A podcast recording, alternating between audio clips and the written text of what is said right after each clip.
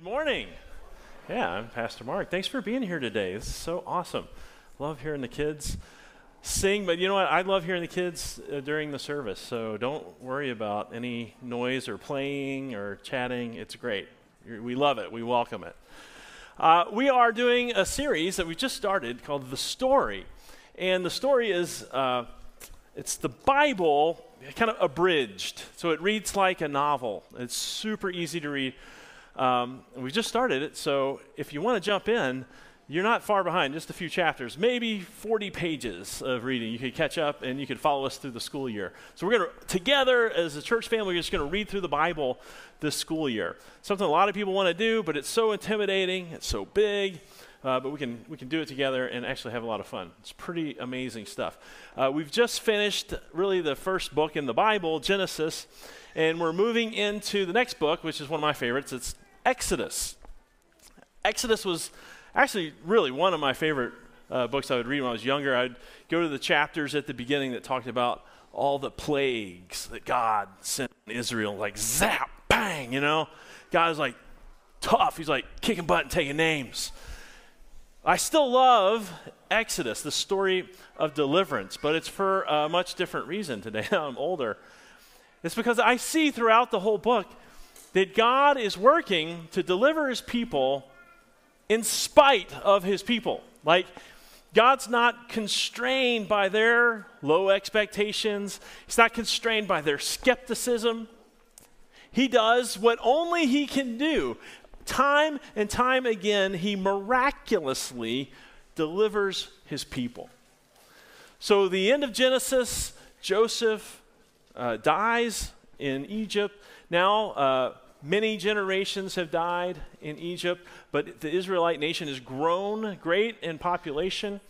But the people are probably starting to wonder if God had forgotten the second part of that promise that He made to them that He will make you great in number, but also make you great, a great nation. Uh, because as they lived in Egypt uh, over the centuries, generations, uh, the, the, the Egyptians became very concerned about them and made them slaves.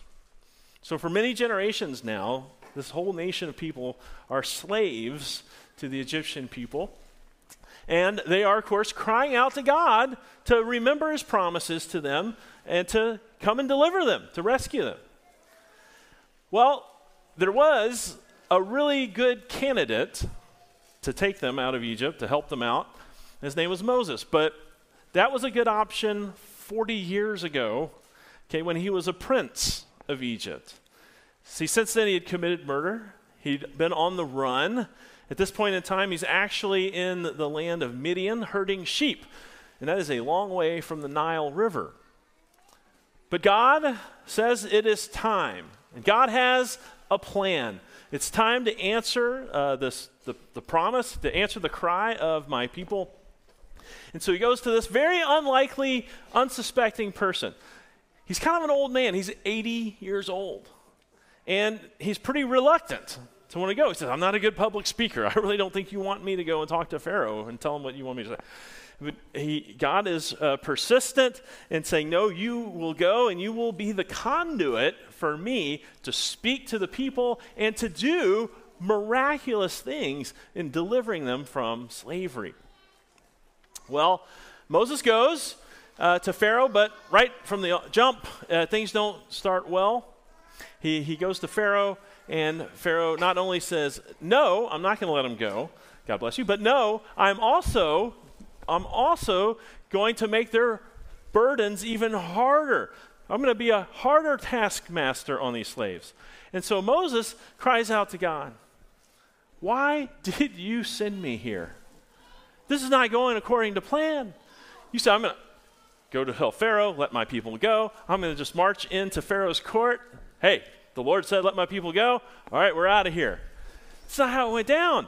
And Moses is like, what's going on? They're laughing at me. They've made the, the work of the people even harsher than it was before I came down here. I've made it worse. And God, by the way, you still haven't delivered the people. Well, God, God is unfazed by Moses' skepticism, Moses' uh, his complaints. He says, Listen up. I, you will see what I will do to Pharaoh because of my mighty hand, he will let them go. Because of my mighty hand, he's actually going to drive them out. He's going to want to get rid of you so badly. And sure enough, that's exactly what God did. God sent the 10 plagues. The 10 plagues I kind of referenced at the beginning. Amazing, miraculous things of, of, of destruction and awe and power from, from God. And each one, we're not as familiar with today, but, but during the time, each one was really targeted at specific gods of the Egyptians.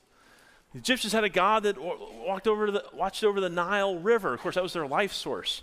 And God just turns the whole Nile to blood. And on and on. He just knocks down their false gods to show who the true God is. Now, Pharaoh put up a good fight. Uh, a, finite man tried to go to war with the infinite God. And at any time, Pharaoh could have relented. He could have been humble. He could have let the people go. And he came close a few times came close a few times, but it wasn't until his entire country was destroyed and his firstborn dead. He agreed to let the people go. But even then, only for a moment. Soon as the people of Israel get out into the desert, uh, Pharaoh pursues them with his army, changes his mind. No, no, no, come back. You're my slaves. I'm not going to let you go. Uh, Israel running out into the, uh, trying to get out of Egypt. They get to the Red Sea, and geographically, they are completely trapped. They are hemmed in on mountains on, on both sides of them. The Red Sea is in front of them. The Egyptian army is nipping at their heels from behind.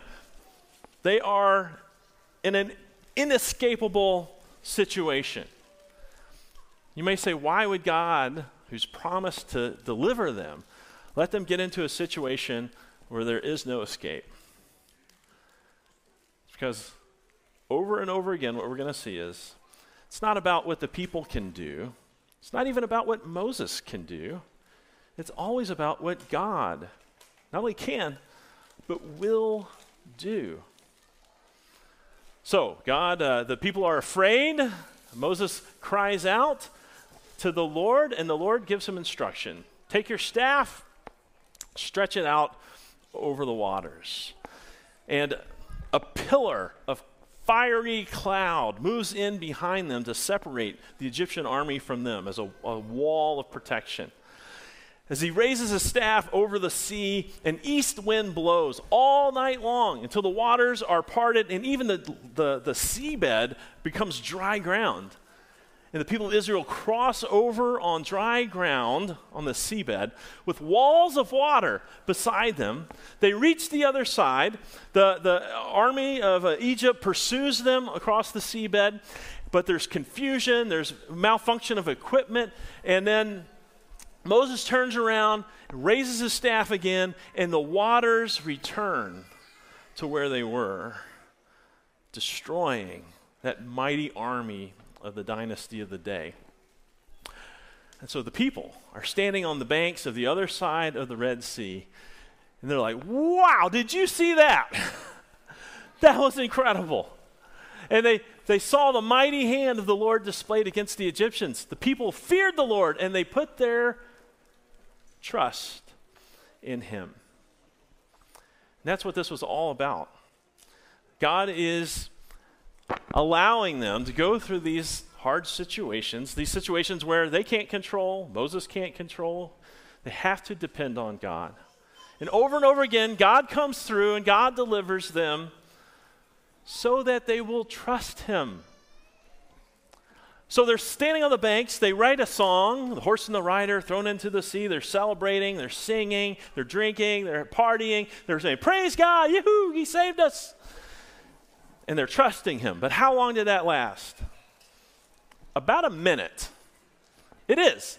Because they turn around, they continue their journey through the desert, and of course they need water. Well, the first little oasis they come to, water's not potable. They call it bitter water. And so they cry out, We have no water to drink. What are we going to do? We're going to die here in the desert? It's like they've just forgotten what happened, what God did for them. They're not trusting, they're not depending on God to take care of them. So Moses cries out to the Lord, Help us.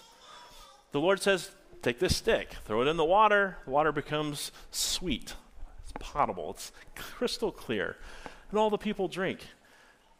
Yay! Yippee! Praise God! Praise Jesus! Woohoo! Life is great. We've been blessed. It's wonderful. Until about six weeks later. Literally. About six weeks into the trip, they've run out of the food that they brought with them into Egypt. They're starting to get hungry, starting to be worried and afraid that they're not going to eat. They're just going to starve in the middle of this desert. Moses cries out to the Lord, and the Lord delivers them again. And he provides manna, that's uh, sustenance daily. Okay, six days a week for the next 40 years. Talk about breakfast in bed. They, they, they open their tent in the morning, and there's the manna on the ground to, to pick up and eat. Wow, yay, yippee! God has saved us. He's delivered us again. Praise Jesus. Until a few months later, and it's water again. If you live in the desert, you know how hard water is to get, how important it is. So, right away, do they, do they start trusting? Oh, God's going to. No, they start grumbling again. They're complaining again. So, Moses cries out to the Lord. The Lord says, Take the staff that we use to part the Red Sea, go to this rock and hit the rock, and water's going to come out of it. It's rock in front of the elders of Israel, and everybody saw it. Water is flowing. The people, the children, the livestock, they all drink. Yay! Yippee! God is good. He saved us again. God is really trying to teach them to trust Him. And as I read through uh, the, the, book of Exodus, one of the things that came to my, my mind, uh, stood out to me, was that it's really important to remember if we're going to trust God. In order to trust God, it's kind of like the first step. Like we just have to remember all of the things that God's done for us before. It's so important to remember that in Moses' final words, this is the last speech that he gave before he died to the nation of Israel. He said, Be careful and watch yourself closely so that you do not forget the things your eyes have seen, or let them fade from your hearts.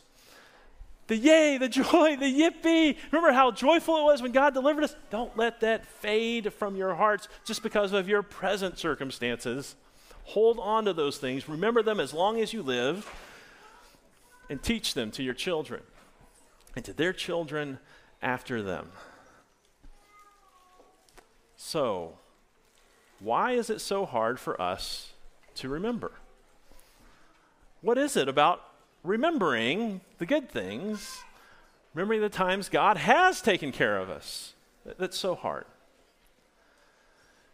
Well, part of it is just natural instinct. It's kind of the survival instinct that God's given us. Our brains are naturally more focused on the problems of the present and even the fears of the future before we start looking back and reminiscing or remembering.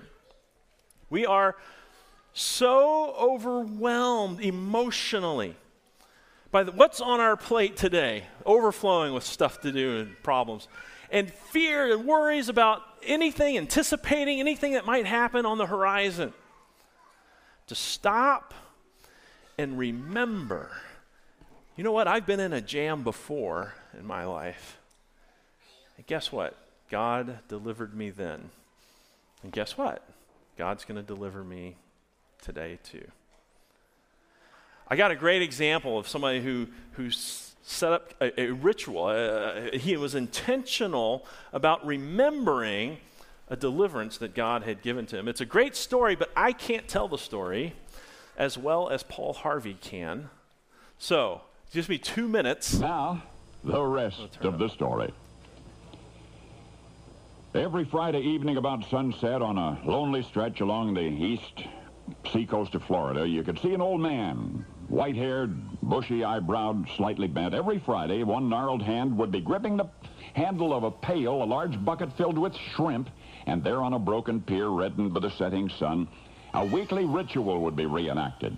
Seagulls come from nowhere on the same pilgrimage to meet the old man. And for half an hour or so, the gentleman would stand on the pier surrounded by fluttering white till his pail of shrimp was empty. October 1942. Captain Eddie Rickenbacker was lost at sea. He had been on a mission to General Douglas MacArthur, and somewhere over the South Pacific, his flying fortress got lost, got beyond the reach of radio, fuel ran dangerously low, the men ditched their plane in the ocean. For nearly a month, nearly a month, Captain Eddie and his companions fought the water and the weather and the scorching sun, spent sleepless nights recoiling as giant sharks rammed the rafts, but of all of their enemies at sea, one proved most formidable, starvation. Eight days out, their rations long gone or destroyed by the salt water, it would take a miracle to sustain them. And a miracle occurred. In Captain Eddie's own words, and I'm quoting now, Cherry, that would be the B-17 pilot, Captain William Cherry, read the service that afternoon. We finished with a prayer for deliverance and a hymn of praise. There was some talk, but it tapered off in the oppressive heat. With my hat pulled down over my eyes to keep out some of the glare, I dozed off. Now remember, this is still Captain Eddie speaking. Something landed on my head. I knew that it was a seagull. I don't know how I knew, I just knew. And everybody else knew too. No one said a word.